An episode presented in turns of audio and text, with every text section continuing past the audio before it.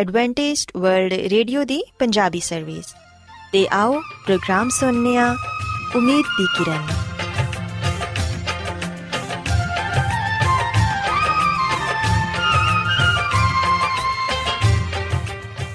ਸਾਥਿਓ, ਪ੍ਰੋਗਰਾਮ ਉਮੀਦ ਦੀ ਕਿਰਨ ਦੇ ਨਾਲ ਮੈਂ ਤੁਹਾਡੀ ਮੇਜ਼ਬਾਨ ਫਰਾਸਲੀਮ ਤੁਹਾਡੀ ਖidmat 'ਚ ਹਾਜ਼ਰ ਹਾਂ।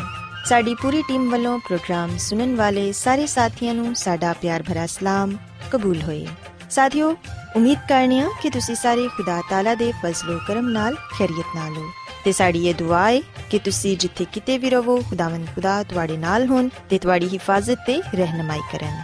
ਸਾਥਿਓ, ਇਸ ਤੋਂ ਪਹਿਲਾਂ ਕਿ ਅੱਜ ਦੇ ਪ੍ਰੋਗਰਾਮ ਨੂੰ ਸ਼ੁਰੂ ਕੀਤਾ ਜਾਏ, ਆਓ ਪਹਿਲਾਂ ਪ੍ਰੋਗਰਾਮ ਦੀ ਤਫਸੀਲ ਸੁਣ ਲਵੋ। ਤਫਸੀਲ ਕੁਝ ਇਸ ਤਰ੍ਹਾਂ ਹੈ ਕਿ ਪ੍ਰੋਗਰਾਮ ਦਾ ਆਗਾਜ਼ ਮਾਮੂਲ ਦੇ ਮੁਤਾਬਿਕ ਇੱਕ ਰੂਹਾਨੀ ਗੀਤ ਨਾਲ ਕੀਤਾ ਜਾਏਗਾ।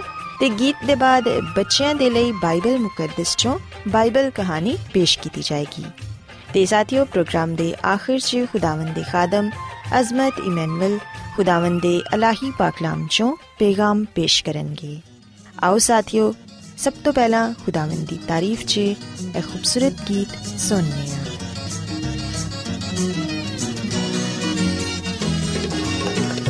ਆਓ ਇੱਕ ਨਵਾਂ ਗੀਤ ਰੱਬ ਲਈ ਗਾਓ ਆਓ ਇੱਕ ਨਵਾਂ ਗੀਤ ਰੱਬ ਲਈ ਗਾਓ ਸਭ ਜੋ ਜ਼ਮੀਨ ਦੇ ਗਾਵਨ ਲਈ ਆਓ ਸਭ ਜੋ ਜ਼ਮੀਨ ਦੇ ਗਾਵਨ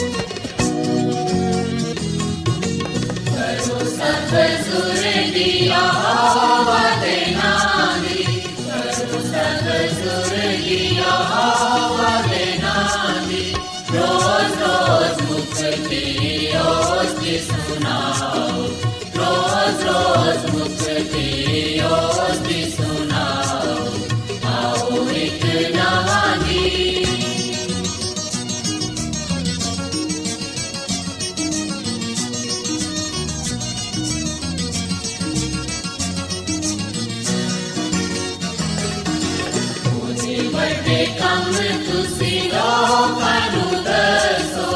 ਉਹਦੇ ਵੱਡੇ ਕੰਮ ਤੁਸੀਂ ਲੋਕਾਂ ਨੂੰ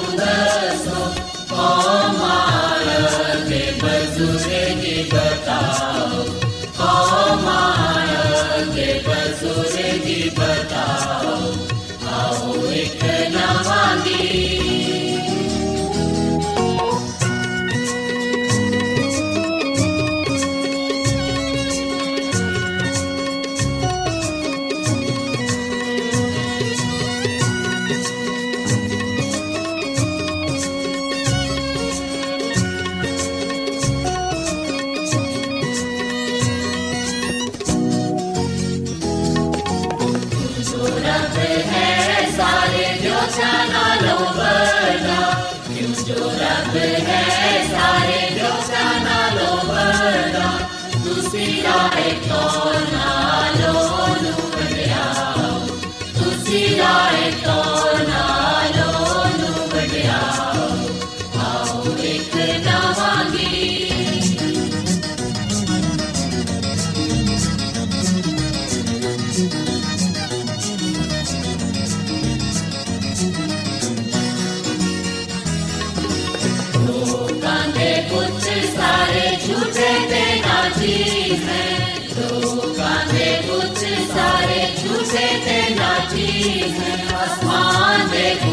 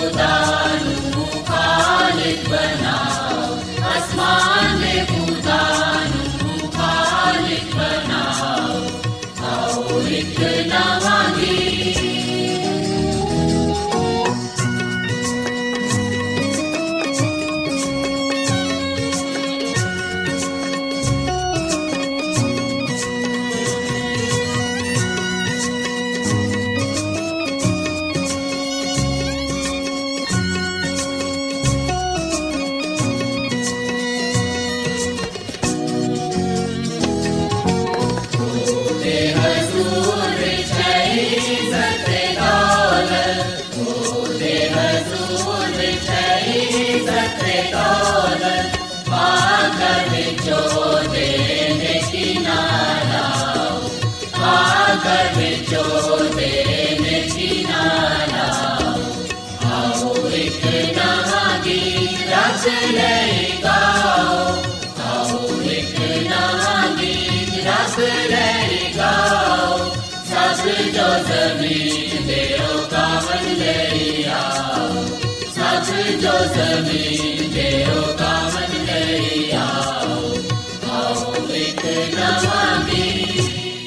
प्यारे बच्चों, खुदावंद की तारीफ़ में अभी जो खूबसूरत गीत आपने सुना, यकीनन ये गीत आपको पसंद आया होगा।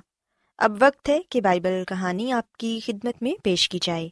सो बच्चों, आज मैं आपको बाइबल मुकदस में से हज़रत इब्राहिम और उनकी बीवी सारा के बारे बताऊँगी। और आज की बाइबल कहानी से आप इस बात को सीख सकेंगे कि बेशक इंसान कमज़ोर है और खामियों से भरा पड़ा है, लेकिन इसके बावजूद भी जिस खुदावन की हम इबादत करते हैं, वो अपने लोगों की हिफाजत करता है और उन्हें बरकत देता है।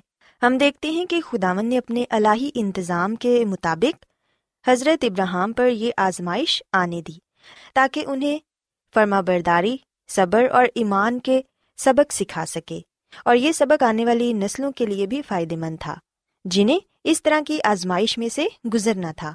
प्यारे बच्चों, याद रखें कि खुदावंद अपने लोगों की रहनुमाई इस तरीके से करते हैं, जिससे वो वाकिफ नहीं होते। खुदावंद अपने लोगों पर मुसीबतें भी आने देते हैं, ताकि अपनी लगातार अतायत और फर्मा बरदारी से वो रूहानी तौर पर मज़बूत हो जाए और उनका नमूना दूसरों के लिए तकवीत का बायस बने। वही आजमाइश जो हमारे ईमान की पड़ताल करती है जिनसे ऐसे मालूम होता है कि खुदावन ने हमें तर्क कर दिया है, उनका मकसद हमें खुदावन मसीह के करीब तर लाना है। प्यारे बच्चों, हम देखते हैं कि हमारा खुदावंद यसु मसीह इस इम्तिहान को बगौर देखता है। वो जानता है कि बेश कीमत धात को पाको साफ़ करने के लिए किस चीज़ की ज़रूरत है, ताकि उसमें से उसकी मोहब्बत की चमक ज़ाहिर की जा सके। और खुदावंद अपने खादमों की तरबियत सख्त और जांचने वाली आजमाइशों से करता है। वो ये देखता है कि बाज में ऐसी कुवतें हैं जो उनके काम की तरक्की में इस्तेमाल हो सकती हैं, और वो उन लोगों पर आजमाइश आने देता है, और अपने अलाही इंतज़ाम के मुताबिक वो उनको ऐसी मुश्किलात में पड़ने देता है, जो उनके चाल चलन को परखती और उनके नकास और कमज़ोरियों को, जो उनके इलम से पोशीदा हैं, उन पर ज़ाहिर कर देती हैं, और उन्हें अपने नकास को दुरुस्त करने और अपनी खिदमत के लिए तैयार होने का मौका बख्शता है। वो उनकी अपनी कमजोरियाँ उन पर आश्कारा करता है और उन्हें ये तालीम सिखाता है कि वो इस पर इनिसार रखें, क्योंकि फ़क्त वही उनका मदद और पनागा है। इस तरह से उसका मकसद भी पूरा हो जाता है। प्यारे बच्चों, अगर हम पैदाइश की किताब इसके बारहवें बाप की ग्यारहवीं आयत पढ़ें तो यहाँ पर ये लिखा है कि मिस्र में आर्जी रिहाइश रखते हुए इब्राहिम ने इस बात का सबूत दिया कि वो इंसानी कमजोरियों और खामियों से खाली नहीं था।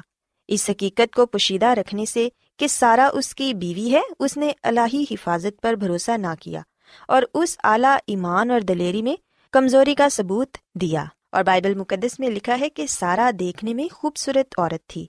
हज़रत इब्राहिम ने अपने दिल में सोचा कि सारा को अपनी बहन ज़ाहिर करने में वो झूठ बोलने का मुजरम ना था, क्योंकि वो उसके बाप की बेटी तो थी, अगरचा उसकी माँ की बेटी ना थी, लेकिन इस हकीकी रिश्ते को छुपाना धोखा था। खुदावंद की नज़र में नापसंदीदा है। हज़रत इब्राहिम के ईमान के ना होने के सबब से सारा बहुत खतरे में पड़ गई। क्योंकि प्यारे बच्चों, हम देखते हैं कि हज़रत इब्राहिम ने अपने तहफ़ के लिए सारा से ये कहा कि अगर कोई उससे पूछे तो वो ये कहे कि मैं इब्राहिम की बहन हूँ। सो इससे हज़रत इब्राहिम महफूज रहेगा। लेकिन इस तरह करने से इब्राहिम के ईमान के ना होने के सबब से सारा बहुत खतरे में पड़ गई। शाही मिस्र ने इसकी खूबसूरती की खबर पाकर उसे अपने महल में बुलवा लिया, ताकि उसे अपनी बीवी बनाए। लेकिन खुदावन ने शाही घराने पर आफते नाजिल करके सारा की हिफाजत की। सो हम देखते हैं कि खुदावन ने किस तरह सारा को भी शाही घराने से महफूज रखा। प्यारे बच्चों, वो खुदावन जिसकी इब्राहिम इबादत करता था अपने खादम की हिफाजत करेगा, और अगर कोई उसे नुकसान पहुँचाए तो खुदावंद उससे बदला लेगा। आसमान के बादशाह के फर्जंदों में से किसी को नुकसान पहुंचाना एक खतरनाक बात है।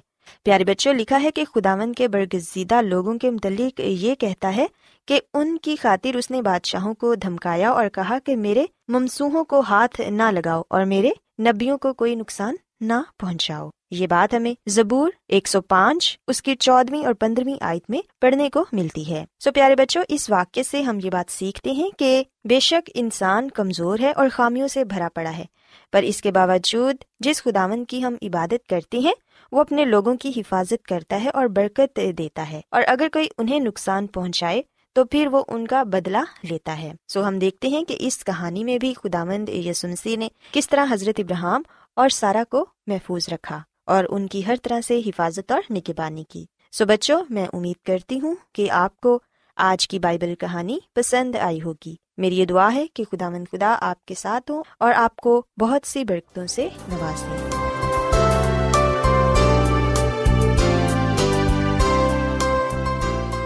ਰੋਜ਼ਾਨਾ ਐਡਵੈਂਟਿਸਟ ਵਰਲਡ ਰੇਡੀਓ 24 ਘੰਟੇ ਦਾ ਪ੍ਰੋਗਰਾਮ ਜਨੂਬੀ ਏਸ਼ੀਆ ਦੇ ਲਈ ਪੰਜਾਬੀ ਉਰਦੂ ਅੰਗਰੇਜ਼ੀ ਸਿੰਧੀ ਤੇ ਦੂਜੀਆਂ ਬਹੁਤ ਸਾਰੀਆਂ ਜ਼ੁਬਾਨਾਂ ਵਿੱਚ ਨਸ਼ਰ ਕਰਦਾ ਹੈ ਸਿਹਤ ਮਤਵਾਜ਼ਨ ਖੁਰਾਕ تعلیم ਖਾਨਦਾਨੀ ਜ਼ਿੰਦਗੀ ਤੇ ਬਾਈਬਲ ਮੁਕੱਦਸ ਨੂੰ ਸਮਝਣ ਦੇ ਲਈ ਐਡਵੈਂਟਿਸਟ ਵਰਲਡ ਰੇਡੀਓ ਜ਼ਰੂਰ ਸੁਨੋ सामाइन बाइबल मुकदस की तालीमात को मज़ीद सीखने के लिए या अगर आपका कोई सवाल हो तो आप हमसे व्हाट्सएप के ज़रिए इस नंबर पर रबता कर सकते हैं। हमारा व्हाट्सएप नंबर है सिफर सिफर नौ दो तीन एक सिफर एक सात छ सात नौ छ दो। नंबर एक बार फिर नोट कर लें। Zero zero nine two three one zero one seven six seven nine six two. Adventist world radio ਵੱਲੋਂ ਪ੍ਰੋਗਰਾਮ ਉਮੀਦ ਦੀ ਕਿਰਨ ਨਿਸ਼ਰ ਕੀਤਾ ਜਾ ਰਿਹਾ ਹੈ ਹੁਣ ਵੇਲਾ ਹੈ ਕਿ ਅਸੀਂ ਖੁਦਾ ਦੇ ਪਾਕ ਕਲਾਮ ਚੋਂ ਪੈਗਾਮ ਸੁਣੀਏ। ਤੇ ਅੱਜ ਤੁਹਾਡੇ ਲਈ ਪੈਗਾਮ ਖੁਦਾ ਦੇ ਖਾਦਮ ਅਜ਼ਮਤ ਇਮਨੁਅਲ ਪੇਸ਼ ਕਰਨਗੇ। ਤੇ ਆਓ ਆਪਣੇ ਦਿਲਾਂ ਨੂੰ ਤਿਆਰ ਕਰੀਏ ਤੇ ਖੁਦਾ ਦੇ ਕਲਾਮ ਨੂੰ ਸੁਣੀਏ। ਯਿਸੂ ਮਸੀਹ ਦੇ ਬਾਬਰਕਤ ਨਾਮ ਵਿੱਚ ਸਾਰੇ ਸਾਥੀਆਂ ਨੂੰ ਸਲਾਮ। ਸਾਥਿਓ, ਹੁਣ ਵੇਲੇ ਕਿ ਅਸੀਂ ਆਪਣੇ ਈਮਾਨ ਦੀ ਮਜ਼ਬੂਤੀ ਤੇ ਈਮਾਨ ਦੀ ਤਰੱਕੀ ਦੇ ਲਈ ਖੁਦਾਮ ਦੇ ਕਲਾਮ ਨੂੰ ਸੁਣੀਏ। ਸਾਥਿਓ, ਅੱਜ ਅਸੀਂ ਬਾਈਬਲ ਮੁਕੱਦਸ ਚੋਂ ਇਸ ਗੱਲ ਨੂੰ ਸਿੱਖਾਂਗੇ ਤੇ ਇਸ ਗੱਲ ਨੂੰ ਜਾਣਾਂਗੇ ਕਿ ਖੁਦਾਮ ਦੀ ਯਿਸੂ ਮਸੀਹ ਦੀ ਦੂਜੀ ਆਮਦ ਕਿਸ ਤਰ੍ਹਾਂ ਹੋਏਗੀ। ਯਾਨੀ ਕਿ ਜਿਸ ਦਿਨ ਯਿਸੂ ਮਸੀਹ ਆਣਗੇ, ਉਸ ਵੇਲੇ ਕਿਸ ਤਰ੍ਹਾਂ ਦਾ ਨਜ਼ਾਰਾ ਸਾਨੂੰ ਵੇਖਣ ਨੂੰ ਮਿਲੇਗਾ। ਯਿਸੂ ਮਸੀਹ ਦੀ ਦੂਜੀ ਆਮਦ ਤੇ ਕਿਸ ਤਰ੍ਹਾਂ ਦਾ ਸਮਾਂ ਹੋਏਗਾ? ਯਿਸੂ ਮਸੀਹ ਦੀ ਦੂਜੀ ਆਮਦ ਦੇ ਦਿਨ ਵਿੱਚ ਕੀ ਕੁਝ ਹੋਏਗਾ? ਬਾਈਬਲ ਮੁਕੱਦਸ ਸਾਨੂੰ ਇਸ ਬਾਰੇ ਕੀ ਤਾਲੀਮ ਦਿੰਦੀ ਏ ਕਿ ਯਿਸੂ ਮਸੀਹ ਕਿਵੇਂ ਜਾਂ ਕਿਸ ਤਰ੍ਹਾਂ ਆਪਣੀ ਦੂਜੀ ਆਮਦ ਤੇ ਇਸ ਦੁਨੀਆ ਵਿੱਚ ਆਵੇਗਾ? ਸਾਥੀਓ, ਆਓ ਇਹਨਾਂ ਸਾਰੇ ਗੱਲਾਂ ਨੂੰ ਜਾਣਨ ਵਾਸਤੇ, ਸਾਰੇ ਸਵਾਲਾਂ ਦਾ ਜਵਾਬ ਪਾਉਣ ਵਾਸਤੇ ਅਸੀਂ ਬਾਈਬਲ ਮੁਕੱਦਸ ਚੋਂ ਰਹਿਨਮਾਈ ਹਾਸਲ ਕਰੀਏ। ਅਗਰ ਅਸੀਂ ਬਾਈਬਲ ਮੁਕੱਦਸ ਦੇ ਨਵੇਂ ਏਧਨਾਮੇ ਵਿੱਚ ਮੱਤੀ ਰਸੂਲ ਦੀ ਮਾਰਫਤ ਲਿਖੀ ਗਈ ਅੰਜੀਲ, ਇਹਦੇ ਪੰਜੀ ਬਾਬ ਦੀ 31ਵੀਂ ਐਤ ਪੜ੍ਹੀਏ ਤੇ ਇਥੇ ਆ ਗੱਲ ਬਿਆਨ ਕੀਤੀ ਗਈ ਏ ਕਿ ਜਦੋਂ ਇਬਨੇ ਆਦਮ ਆਪਣੇ ਜਲਾਲ ਵਿੱਚ ਆਏਗਾ ਤੇ ਸਾਰੇ ਫਰਿਸ਼ਤੇ ਉਹਦੇ ਨਾਲ ਆਣਗੇ, ਫਿਰ ਉਹ ਆਪਣੇ ਜਲਾਲ ਦੇ ਤਖਤ ਤੇ ਬੈਵੇਗਾ ਸਾਥੀਓ, ਬਾਈਬਲ ਮੁਕੱਦਸ ਦੇ ਇਸ ਹਵਾਲੇ ਵਿੱਚ ਇਬਨੇ ਆਦਮ ਯਿਸੂ ਮਸੀਹ ਨੂੰ ਕਿਹਾ ਗਿਆ ਵੇ। ਤੇ ਯਿਸੂ ਮਸੀਹ ਨੇ ਫਰਮਾਇਆ ਆਪਣੀ ਦੂਜੀ ਆਮਦ ਦੇ ਬਾਰੇ ਕਿ ਮੈਂ ਜਲਾਲ ਦੇ ਨਾਲ ਆਵਾਂਗਾ ਤੇ ਸਾਰੇ ਫਰਿਸ਼ਤੇ ਮੇਰੇ ਨਾਲ ਹੋਣਗੇ। ਸੋ ਸਾਥੀਓ ਆ ਗੱਲ ਯਾਦ ਰੱਖੋ ਕਿ ਜਿਹੜੇ ਦਿਨ ਯਿਸੂ ਮਸੀਹ ਦੀ ਦੂਜੀ ਆਮਦ ਹੋਏਗੀ, ਜਦੋਂ ਯਿਸੂ ਮਸੀਹ ਆਸਮਾਨ ਤੋਂ ਇਸ ਦੁਨੀਆ ਵਿੱਚ ਆਣਗੇ ਉਸ ਦਿਨ ਯਿਸੂ ਮਸੀਹ ਦੇ ਨਾਲ ਆਸਮਾਨ ਦੇ ਸਾਰੇ ਫਰਿਸ਼ਤੇ ਉਹਦੇ ਨਾਲ ਹੋਣਗੇ। ਤੇ ਅਸੀਂ ਮਰਕਸ ਦੀ ਅੰਜੀਲ ਦੇ 8 ਬਾਬ ਦੀ 38 ਐਤ ਵਿੱਚ ਵੀ ਆ ਗੱਲ ਪਾਨੇ ਆ ਕਿ ਯਿਸੂ ਮਸੀਹ ਪਾਕ ਫਰਿਸ਼ਤਿਆਂ ਦੇ ਨਾਲ ਆਵੇਗਾ।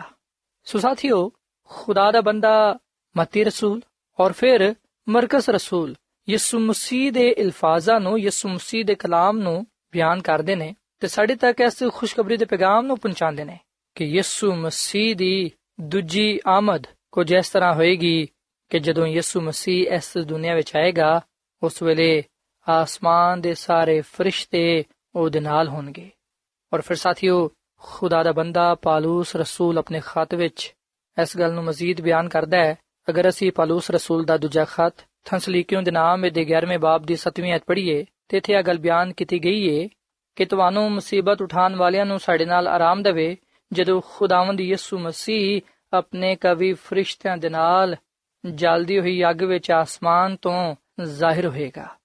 ਸੋ ਸਾਥੀਓ, ਅਸੀਂ ਵਿਖਨੇ ਕਿ ਖੁਦਾਵੰਦ ਦਾ ਕਲਾਮ ਬਿਆਨ ਕਰਦਾ ਹੈ ਕਿ ਯਿਸੂ ਮਸੀਹ ਦੀ ਦੂਜੀ ਆਮਦ ਤੇ ਆਸਮਾਨ ਦੇ ਸਾਰੇ ਫਰਿਸ਼ਤੇ ਉਹਦੇ ਨਾਲ ਹੋਣਗੇ। ਇਸੇ ਲਈ ਹੀ ਯਿਸੂ ਮਸੀਹ ਦੀ ਦੂਜੀ ਆਮਦ, ਜਲਾਲੀ ਤੇ ਜ਼ਾਹਿਰਾ ਆਮਦ ਹੋਏਗੀ। ਕਿਉਂਕਿ ਸਾਥੀਓ, ਅਸੀਂ ਵਿਖਨੇ ਕਿ ਬਹੁਤ ਸਾਰੇ ਲੋਕ ਨੇ ਜਿਹੜੇ ਕਿ ਆ ਗੱਲ ਕਹਿੰਦੇ ਨੇ ਕਿ ਯਿਸੂ ਮਸੀਹ ਪੁਸ਼ੀਦਾ ਤੌਰ ਨਾਲ ਇਸ ਦੁਨੀਆਂ ਵਿੱਚ ਆਣਗੇ ਖੁਫੀਆ ਤੌਰ ਨਾਲ ਆਣਗੇ ਚੋਰ ਦੀ ਤਰ੍ਹਾਂ ਆ ਜਾਣਗੇ। ਪਰ ਸਾਥੀਓ, ਅਸੀਂ ਵਿਖਨੇ ਕਿ ਬਾਈਬਲ ਮੁਕੱਦਸ ਵਿੱਚ ਆ ਗੱਲ ਬਿਆਨ ਕੀਤੀ ਗਈ ਹੈ ਕਿ ਯਿਸੂ ਮਸੀਹ ਦੀ ਦੂਜੀ ਆਮਦ, ਜਲਾਲੀ ਆਮਦ ਹੋਏਗੀ, ਬੜੀ ਕੁਦਰਤ ਵਾਲੀ ਹੋਏਗੀ। ਯਿਸੂ ਮਸੀਹ ਬੜੀ ਕੁਦਰਤ ਤੇ ਜਲਾਲ ਦੇ ਨਾਲ ਇਸ ਦੁਨੀਆਂ ਵਿੱਚ ਆਣਗੇ ਅਗਰ ਅਸੀਂ ਮਤੀ ਦੀ ਅੰਜੀਲ ਦੇ 24 ਬਾਬ ਦੀ 30 ਐਤ ਪੜ੍ਹੀਏ ਤੇ ਇੱਥੇ ਆ ਗੱਲ ਲਿਖੀ ਹੋਈ ਹੈ ਕਿ ਉਸ ਵੇਲੇ ਇਬਨ ਆਦਮ ਦਾ ਨਿਸ਼ਾਨ ਆਸਮਾਨ ਤੋਂ ਵਿਖਾਈ ਦੇਵੇਗਾ। ਉਸ ਵੇਲੇ ਜ਼ਮੀਨ ਦੀਆਂ ਸਾਰੇ ਕੌਮਾਂ ਛਾਤੀ ਪਿਟਣ ਗਿਆ ਤੇ ਇਬਨ ਆਦਮ ਨੂੰ ਬੜੀ ਕੁਦਰਤ ਤੇ ਜਲਾਲ ਦੇ ਨਾਲ ਆਸਮਾਨ ਦੇ ਬਦਲਾਂ ਤੇ ਆਂਦੇ ਵੇਖਣ ਗਿਆ ਸੋ ਸਾਥੀਓ, ਜਦੋਂ ਯਿਸੂ ਮਸੀਹ ਦੀ ਦੂਜੀ ਆਮਦ ਹੋਏਗੀ, ਉਸ ਵੇਲੇ ਆਸਮਾਨ ਦੇ ਸਾਰੇ ਫਰਿਸ਼ਤੇ ਯਿਸੂ ਮਸੀਹ ਦੇ ਨਾਲ ਹੋਣਗੇ ਤੇ ਯਿਸੂ ਮਸੀਹ ਬੜੀ ਕੁਦਰਤ ਤੇ ਜਲਾਲ ਦੇ ਨਾਲ ਇਸ ਦੁਨੀਆਂ ਵਿੱਚ ਆਏਗਾ। ਤੇ ਅਸੀਂ ਵੇਖਨੇ ਕਿ ਯਿਸੂ ਮਸੀਹ ਨੇ ਖੁਦ ਆਪਣੀ ਦੂਜੀ ਆਮਦ ਦੇ ਬਾਰੇ ਗੱਲ ਬਿਆਨ ਕੀਤੀ ਹੈ ਯਿਸੂ ਮਸੀਹ ਨੇ ਖੁਦ ਆ ਫਰਮਾਇਆ ਹੈ ਕਿ ਤੁਸੀਂ ਖੁਦ ਇਬਨ ਆਦਮ ਨੂੰ ਬੜੀ ਕੁਦਰਤ ਤੇ ਜਲਾਲ ਦੇ ਨਾਲ ਆਸਮਾਨ ਦੇ ਬਦਲਾਂ ਤੇ ਆਂਦੇ ਵੇਖੋਗੇ। ਤੇ ਯਹੋਨਾ ਵੀ ਇਸ ਗੱਲ ਦੀ ਗਵਾਹੀ ਦਿੰਦਾ ਹੈ। ਮੁਕਾਸ਼ਵਾ ਦੀ ਕਿਤਾਬ ਦੇ ਪਹਿਲੇ ਬਾਬ ਦੀ 7 ਆਇਤ ਵਿੱਚ ਕਿ ਵੇਖੋ, ਉਹ ਬਦਲਾਂ ਦੇ ਨਾਲ ਆਉਣ ਵਾਲਾ ਹੈ ਤੇ ਯਾਰੇ ਖਾਕ ਉਹਨੂੰ ਵੇਖੇਗੀ, ਤੇ ਜਿਨ੍ਹਾਂ ਨੇ ਉਹਨੂੰ ਛੇੜਿਆ ਸੀ ਉਹ ਵੀ ਉਹਨੂੰ ਵੇਖਣਗੇ, ਤੇ ਜ਼ਮੀਨ ਦੇ ਸਾਰੇ ਕਬੀਲੇ ਉਹਦੇ ਸਬਬ ਤੋਂ ਛਾਤੀ ਪਿਟਣਗੇ। ਬੇਸ਼ੱਕ ਆਮੀਨ ਸੋ ਸਾਥੀਓ ਅਸੀਂ ਬਾਈਬਲ ਮੁਕੱਦਸ ਵਿੱਚ ਇਸ ਗੱਲ ਨੂੰ ਪੜ੍ਹਨੇ ਆ ਕਿ ਯਿਸੂ ਮਸੀਹ ਦੀ ਦੂਜੀ ਆਮਦ ਜਲਾਲੀ ਆਮਦ ਹੋਏਗੀ ਬੜੀ ਕੁਦਰਤ ਵਾਲੀ ਆਮਦ ਹੋਏਗੀ ਔਰ ਫਿਰ ਸਾਥੀਓ ਇਸ ਨੇ ਕਿ ਬਾਈਬਲ ਮੁਕੱਦਸ ਵਿੱਚ ਆ ਵੀ ਗੱਲ ਬਿਆਨ ਕੀਤੀ ਗਈ ਹੈ ਕਿ ਯਿਸੂ ਮਸੀਹ ਦੀ ਦੂਜੀ ਆਮਦ ਦਾ ਕੀ ਤਰੀਕਾਕਾਰ ਹੋਏਗਾ ਸਾਥੀਓ ਜਦੋਂ ਯਿਸੂ ਮਸੀਹ ਪਹਿਲੀ ਦਫਾ ਇਸ ਦੁਨੀਆਂ ਵਿੱਚ ਆਏ ਜਦੋਂ ਯਿਸੂ ਮਸੀਹ ਦੀ ਪਹਿਲੀ ਆਮਦ ਇਸ ਦੁਨੀਆਂ ਵਿੱਚ ਹੋਈ ਉਸ ਵੇਲੇ ਇਸ ਨੇ ਕਿ ਯਿਸੂ ਮਸੀਹ ਨੇ ਬੱਚੇ ਦੀ ਸੂਰਤ ਅਪਣਾਈ। ਉਹ ਇੱਕ ਕੁਮਾਰੀ ਔਰਤ ਤੋਂ ਪੈਦਾ ਹੋਏ। ਰੂਲ ਕੁਦਸ ਦੀ ਕੁਦਰਤ ਦੇ ਨਾਲ ਉਹਨਾਂ ਦੀ ਪਦਾਇਸ਼ ਹੋਈ। ਪਰ ਸਾਥੀਓ, ਹੁਣ ਜਦੋਂ ਯਿਸੂ ਮਸੀਹ ਇਸ ਦੁਨੀਆਂ ਵਿੱਚ ਆਣਗੇ ਹੁਣ ਜਦੋਂ ਯਿਸੂ ਮਸੀਹ ਦੀ ਦੂਜੀ ਆਮਦ ਹੋਏਗੀ, ਇਸ ਦੁਨੀਆਂ ਵਿੱਚ ਅਸੀਂ ਬਾਈਬਲ ਮੁਕੱਦਸ ਵਿੱਚ ਅਗਲ ਪੜ੍ਹਨੇ ਆ ਕਿ ਹੁਣ ਯਿਸੂ ਮਸੀਹ ਬੜੇ ਜਲਾਲ ਦੇ ਨਾਲ, ਬੜੀ ਕੁਦਰਤ ਦੇ ਨਾਲ ਇਸ ਦੁਨੀਆਂ ਵਿੱਚ ਆਣਗੇ ਤੇ ਆਸਮਾਨ ਦੇ ਫਰਿਸ਼ਤੇ ਉਹਦੇ ਨਾਲ ਹੋਣਗੇ। ਤੇ ਪਾਲੂਸ ਰਸੂਲ ਆਪਣੇ ਖਤ ਵਿੱਚ ਅਗਲ ਬਿਆਨ ਕਰਦਾ ਹੈ। ਅਗਰ ਅਸੀਂ ਪਾਲੂਸ ਰਸੂਲ ਦਾ ਪਹਿਲਾ ਖਤ ਤਸਲੀਕੂ ਦੇ ਨਾਮ ਦੇ 4 ਬਾਬ ਦੀ 15ਵੀਂ 16ਵੀਂ ਤੇ 17ਵੀਂ ਅਧ ਪੜ੍ਹੀਏ ਤੇ ਇੱਥੇ ਅਗਲ ਬਿਆਨ ਕੀਤੀ ਗਈ ਹੈ ਕਿ ਅਸੀਂ ਤੁਹਾਨੂੰ ਖੁਦਾਵੰਦ ਦੇ ਕਲਾਮ ਦੇ ਮੁਤਾਬਿਕ ਕਹਨੇ ਆ ਕਿ ਅਸੀਂ ਜਿਹੜੇ ਕਿ ਜ਼ਿੰਦਾ ਵਾਂ, ਖੁਦਾਵੰਦ ਦੇ ਆਨ ਤੱਕ ਬਾਕੀ ਰਵਾਂਗੇ, ਸੁੱਤੇ ਹੋਇਆਂ ਕੋਲੋਂ ਅੱਗੇ ਹਰਗਿਜ਼ ਨਹੀਂ ਵਧਾਂਗੇ। ਕਿਉਂਕਿ ਖੁਦਾਵੰਦ ਖੁਦ ਆਸਮਾਨ ਤੋਂ ਲਲਕਾਰ ਤੇ ਮੁਕਰਬ ਫਰਿਸ਼ਤੇ ਦੀ ਆਵਾਜ਼ ਤੇ ਖੁਦਾ ਦੇ ਨਰਸਿੰਗੇ ਦੇ ਨਾਲ ਉਤਰ ਆਏਗਾ ਤੇ ਪਹਿਲੂ ਤੇ ਉਹ ਜਿਹੜੇ ਮਸੀਹ ਵਿੱਚ ਮੂਏ ਉਹ ਜੀ ਉਠਣਗੇ, ਫਿਰ ਅਸੀਂ ਜਿਹੜੇ ਕਿ ਜ਼ਿੰਦਾ ਬਾਕੀ ਹੋਵਾਂਗੇ, ਉਹਨਾਂ ਦੇ ਨਾਲ ਬਦਲਾਂ ਤੇ ਉਠਾਏ ਜਾਵਾਂਗੇ, ਤਾਂ ਕਿ ਹਵਾ ਵਿੱਚ ਖੁਦਾਵੰਦ ਦਾ ਇਸਤਕਬਾਲ ਕਰੀਏ ਤੇ ਇਸੇ ਤਰ੍ਹਾਂ ਹਮੇਸ਼ਾ ਖੁਦਾਵੰਦ ਦੇ ਨਾਲ ਰਵਾਂਗੇ। ਸੋ ਪਾਲੂਸ ਰਸੂਲ ਯਿਸੂ ਮਸੀਹ ਦੀ ਦੂਜੀ ਆਮਦ ਦੇ ਤਰੀਕੇਕਾਰ ਨੂੰ ਬਿਆਨ ਕਰਦਾ ਹੈ ਕਿ ਯਿਸੂ ਮਸੀਹ ਕਿਸ ਤਰ੍ਹਾਂ ਇਸ ਦੁਨੀਆਂ ਵਿੱਚ ਆਣਗੇ ਯਿਸੂ ਮਸੀਹ ਕਿਵੇਂ ਇਸ ਦੁਨੀਆਂ ਵਿੱਚ ਆਣਗੇ ਪਾਲੂਸ ਰਸੂਲ ਆ ਗੱਲ ਬਿਆਨ ਕਰਦਾ ਹੈ ਕਿ ਖੁਦਾਵੰਦ ਖੁਦ ਆਸਮਾਨ ਤੋਂ ਲਲਕਾਰੇਗਾ। ਮੁਕਰਬ ਫਰਿਸ਼ਤੇ ਦੀ ਆਵਾਜ਼ ਹੋਏਗੀ ਤੇ ਖੁਦਾਵੰਦ ਨਰਸਿੰਗੇ ਦੇ ਨਾਲ ਉਤਰਾਏਗਾ ਤੇ ਉਹ ਆਪਣੇ ਲੋਕਾਂ ਨੂੰ ਆਪਣੇ ਨਾਲ ਲੈ ਜਾਏਗਾ। ਸੋ ਸਾਥੀਓ ਸਾਰੇ ਗੱਲਾਂ ਇਸ ਗੱਲ ਦਾ ਸਬੂਤ ਨੇ, ਇਸ ਗੱਲ ਦਾ ਨਿਸ਼ਾਨ ਨੇ ਕਿ ਯਿਸੂ ਮਸੀਹ ਦੀ ਆਮਦ ਬੜੀ ਜਲਾਲੀ ਹੋਏਗੀ, ਕੁਦਰਤ ਵਾਲੀ ਹੋਏਗੀ, ਉਸ ਦਿਨ ਖੂਬਸੂਰਤ ਨਜ਼ਾਰਾ ਹੋਏਗਾ, ਖੁਸ਼ੀ ਦਾ ਸਮਾਂ ਹੋਏਗਾ, ਕਿਉਂਕਿ ਨਜਾਤ ਪਾਣ ਵਾਲੇ ਲੋਕ ਆਪਣੇ ਨਜਾਤ ਦੇ ਹਿੰਦਾ ਨੂੰ ਵੇਖ ਸਕਣਗੇ। ਸਾਥੀਓ, ਯਿਸੂ ਮਸੀਹ ਦੀ ਦੂਜੀ ਆਮਦ ਦੇ ਦਿਨ ਬੜਾ ਸ਼ੋਰਗੁਲ ਹੋਏਗਾ ਉਸ ਦਿਨ ਕੋਈ ਖਾਮੋਸ਼ੀ ਨਹੀਂ ਹੋਏਗੀ ਬਲਕਿ ਬੜਾ ਸ਼ੋਰ ਹੋਏਗਾ ਨਰਸਿੰਗੇ ਫੂਕੇ ਜਾਣਗੇ ਫਰਿਸ਼ਤਿਆਂ ਦੀਆਂ ਆਵਾਜ਼ਾਂ ਹੋਣਗੀਆਂ ਖੁਦਾਵੰਦ ਬੜੀ ਲਲਕਾਰ ਦੇ ਨਾਲ ਇਸ ਦੁਨੀਆਂ ਵਿੱਚ ਆਏਗਾ ਔਰ ਫਿਰ ਆਸਮਾਨ ਤੇ ਜ਼ਮੀਨ ਤੇ ਅਜੀਬੋ ਗਰੀਬ ਨਿਸ਼ਾਨਾਤ ਜ਼ਾਹਿਰ ਹੋਣਗੇ ਜਿਹਦਾ ਜ਼ਿਕਰ ਪਤਰਸ ਰਸੂਲ ਨੇ ਆਪਣੇ ਖਤ ਵਿੱਚ ਕੀਤਾ ਹੈ ਅਗਰ ਅਸੀਂ ਬਾਈਬਲ ਮੁਕੱਦਸ ਦੇ ਨਵੇਂ ਏਧਨਾਮੇ ਵਿੱਚ ਪਤਰਸ ਰਸੂਲ ਦਾ ਦੂਜਾ ਖਾਤੇ ਦੇ 3 ਬਾਬ ਦੀ 10ਵੀਂ ਅਧ ਪੜ੍ਹੀਏ ਤੇ ਇੱਥੇ ਇਹ ਗੱਲ ਬਿਆਨ ਕੀਤੀ ਗਈ ਹੈ ਕਿ ਖੁਦਾਵੰਦ ਦਾ ਦਿਨ ਚੋਰ ਦੀ ਤਰ੍ਹਾਂ ਆ ਜਾਏਗਾ ਉਸ ਦਿਨ ਆਸਮਾਨ ਬੜੇ ਸ਼ੁਰਗੁਲ ਦੇ ਨਾਲ ਬਰਬਾਦ ਹੋ ਜਾਣਗੇ ਅਜਰਾਮੇ ਫਲਕ ਹਰਾਰਤ ਦੀ ਸ਼ਿੱਦਤ ਦੇ ਨਾਲ ਪਿਘਲ ਜਾਣਗੇ ਜ਼ਮੀਨ ਤੇ ਉਹਦੇ ਕੰਮ ਜਲ ਜਾਣਗੇ ਸੋ ਸਾਥੀਓ ਅਸੀਂ ਵਿਖਨੇ ਕਿ ਪਤਰਸ ਰਸੂਲ ਅਗਲ ਬਿਆਨ ਕਰਦਾ ਹੈ ਕਿ ਯਿਸੂ ਮਸੀਹ ਦੀ ਦੂਜੀ ਆਮਦ ਦਾ ਦਿਨ ਚੋਰ ਦੀ ਤਰ੍ਹਾਂ ਆ ਜਾਏਗਾ ਯਾਨੀ ਕਿ ਯਿਸੂ ਮਸੀਹ ਦੀ ਆਮਦ ਇੱਕਦਮ ਇਸ ਦੁਨੀਆਂ ਵਿੱਚ ਹੋਏਗੀ।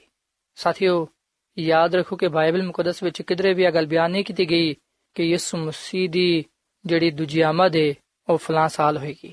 ਕਿ ਦਫਾ ਲੋਕ ਆਪਣੇ ਵੱਲੋਂ ਵਕਤ ਤੇ ਤਾਰੀਖ ਦੱਸਦੇ ਨੇ ਕਿ ਫਲਾਂ ਵੇਲੇ ਫਲਾਂ ਤਾਰੀਖ ਤੇ ਯਿਸੂ ਮਸੀਹ ਨੇ ਆਣਾ ਹੈ ਜਦਕਿ ਇਹਦੇ ਬਾਰੇ ਬਾਈਬਲ ਮੁਕੱਦਸ ਖਾਮੋਸ਼ ਹੈ ਇਹਦੇ ਬਾਰੇ ਬਾਈਬਲ ਮੁਕੱਦਸ ਵਿੱਚ ਕੁਝ ਵੀ ਨਹੀਂ ਦੱਸਿਆ ਗਿਆ।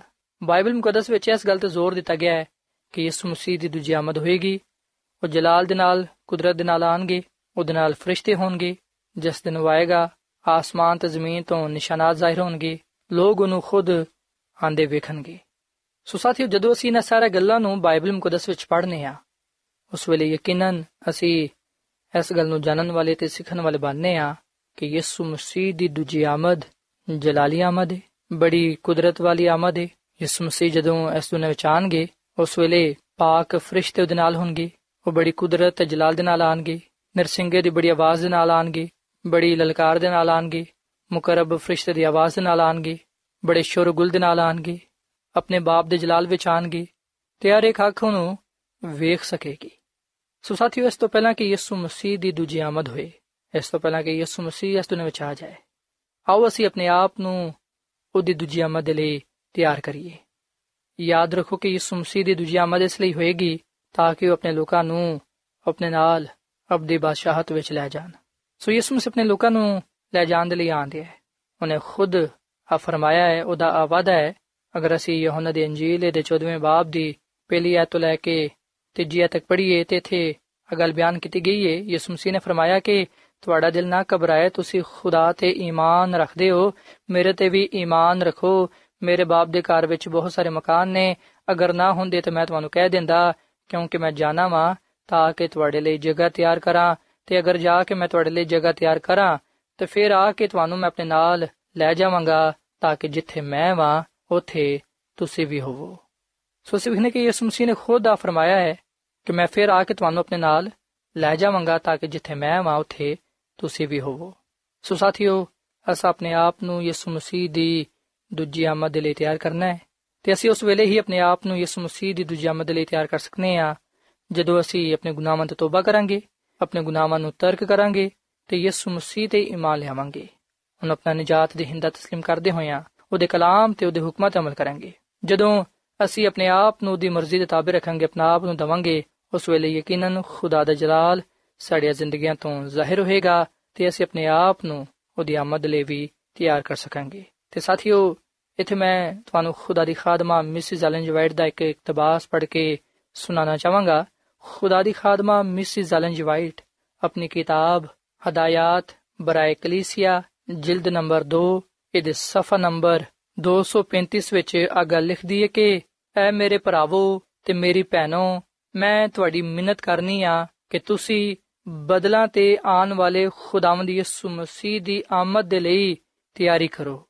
ਦੁਨੀਆ ਦੀ ਮੁਹੱਬਤ ਨੂੰ ਰੋਜ਼ ਬਰੋਜ਼ ਆਪਣੇ ਦਿਲੋਂ ਬਾਹਰ ਕੱਢ ਦਰਵੋ ਤੇ ਆਪਣੇ ਤਜਰਬੇ ਨਾਲ ਇਸ ਗੱਲ ਨੂੰ ਜਾਣੋ ਕਿ ਖੁਦਾਵੰਦ ਯਿਸੂ ਮਸੀਹ ਦੇ ਨਾਲ ਰਿਫਾਕਤ ਰੱਖਣ ਦਾ ਕੀ ਮਤਲਬ ਹੈ ਉਹਦੀ ਅਦਾਲਤ ਦੇ ਲਈ ਤਿਆਰੀ ਕਰੋ ਤਾਂ ਕਿ ਜਦੋਂ ਖੁਦਾਵੰਦ ਯਿਸੂ ਮਸੀਹ ਵਾਪਸ ਆਏ, ਉਸ ਵੇਲੇ ਤੁਸੀਂ ਸਾਰੇ ਇਮਾਨਦਾਰਾਂ ਦੇ ਨਾਲ ਮਿਲ ਕੇ ਉਹਦੀ ਹਮਦ ਸਨਾ ਕਰ ਸਕੋ ਤੇ ਉਹਨਾਂ ਲੋਕਾਂ ਵਿੱਚ ਸ਼ਾਮਿਲ ਹੋ ਸਕੋ। ਜਿਹੜੇ ਇਤਮਾਨਾਨ ਦੇ ਨਾਲ ਆਪਣੇ ਖੁਦਾਵੰਦ ਦੇ ਨਾਲ ਮੁਲਾਕਾਤ ਕਰਨਗੇ। ਉਸ ਦਿਨ ਨਜਾਤ ਪਾਣ ਵਾਲੇ ਆਸਮਾਨੀ ਬਾਪ ਤੇ ਉਹਦੇ ਬੇਟੇ ਯਿਸੂ ਦੇ ਜਲਾਲ ਦੇ ਨਾਲ ਰੋਸ਼ਨ ਹੋਣਗੇ ਤੇ ਫਰਿਸ਼ਤੇ ਸੋਨੇ ਦੇ ਬਰਬਤ ਬਜਾ ਕੇ ਆਪਣੇ ਖੁਦਾਵੰਦ ਤੇ ਉਹਦੇ ਲੋਕਾਂ ਨੂੰ ਜੀ ਆਇਆਂ ਨੂੰ ਕਹਿਣਗੇ।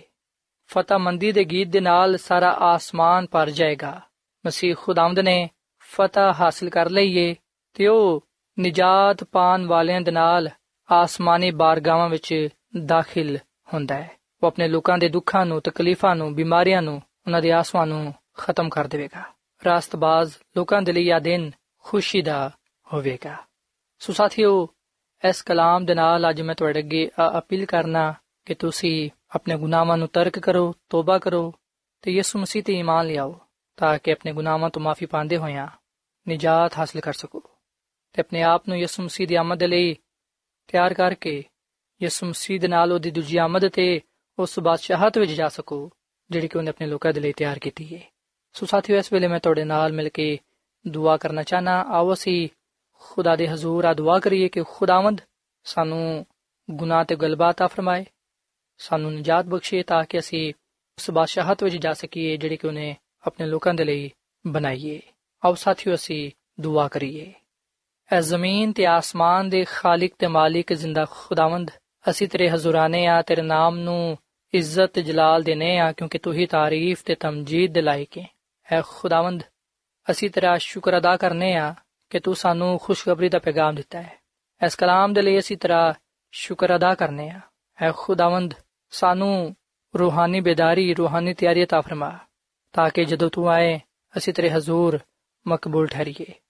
ਸਾਨੂੰ ਤੂੰ ਆਪਣੇ ਲੋਕਾਂ ਵਿੱਚ ਸ਼ਾਮਿਲ ਕਰ, ਕਿਉਂਕਿ ਅਸੀਂ ਹਮੇਸ਼ਾ ਤੇਰੇ ਨਾਲ ਹੀ ਰਹਿਣਾ ਚਾਹਨੇ ਆ ਐ ਖੁਦਾਵੰਦ ਮੈਂ ਦੁਆ ਕਰਨਾ ਵਾ, ਇਹਨਾਂ ਭਰਾਵਾਂ ਵਾਸਤੇ ਨਾ ਪੈਨਾ ਵਾਸਤੇ ਨਾ ਬੱਚਿਆਂ ਵਾਸਤੇ, ਜਿਨ੍ਹਾਂ ਨੇ ਤੇਰੇ ਕਲਾਮ ਨੂੰ ਸੁਨਿਆ ਹੈ।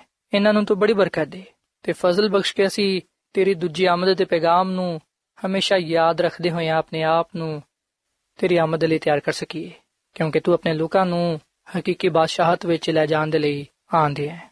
ਐ ਖੁਦਾਮ ਤੂੰ ਸਾਡੇ ਨਾਲ ਹੋ ਤੇ ਸਾਨੂੰ ਆਪਣੇ ਨਾਲ ਹਮੇਸ਼ਾ ਵਫਾਦਾਰ ਰਹਿਣ ਦੀ ਤੌਫੀਕ ਤਾ ਫਰਮਾ ਕਿਉਂਕਿ ਇਹ ਸਭ ਕੁਝ ਮੰਗ ਲੈਨੇ ਆ ਯਿਸੂ ਮਸੀਹ ਦੇ ਨਾਮ ਵਿੱਚ ਆਮੀਨ ਸਾਥਿਓ ਐਡਵੈਂਟਿਸਟ ਵਰਲਡ ਰੇਡੀਓ ਵੱਲੋਂ ਪ੍ਰੋਗਰਾਮ ਉਮੀਦ ਦੀ ਕਿਰਨ ਨਸ਼ਰ ਕੀਤਾ ਜਾ ਰਿਹਾ ਸੀ ਉਮੀਦ ਕਰਨੇ ਆ ਕਿ ਅੱਜ ਦਾ ਪ੍ਰੋਗਰਾਮ ਯਕੀਨਨ ਤੁਹਾਨੂੰ ਪਸੰਦ ਆਇਆ ਹੋਵੇਗਾ ਸਾਥਿਓ ਬਾਈਬਲ ਮੁਕੱਦਸ ਦੀ ਸਚਾਈਆਂ ਨੂੰ ਮਜ਼ੀਦ ਸਿੱਖਣ ਦੇ ਲਈ ਤੁਸੀਂ ਸਾਡੇ ਨਾਲ WhatsApp ਦੇ ਜ਼ਰੀਏ ਵੀ rabta ਕਰ ਸਕਦੇ ਹੋ। ਸਾਡਾ WhatsApp ਨੰਬਰ ਹੈ 0092 310 1767 ਨੰਬਰ ਇੱਕ ਵਾਰੀ ਫੇਰ ਲਿਖ ਲਵੋ।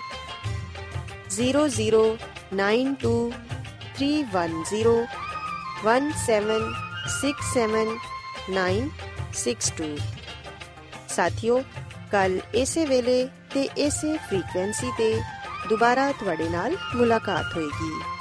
ਹੁਣ ਆਪਣੀ ਮੇਜ਼ਬਾਨ ਫਰਾਜ਼ ਸਲੀਮ ਨੂੰ ਇਜਾਜ਼ਤ ਦਿਓ। ਰੱਬ ਰਾਖਾ।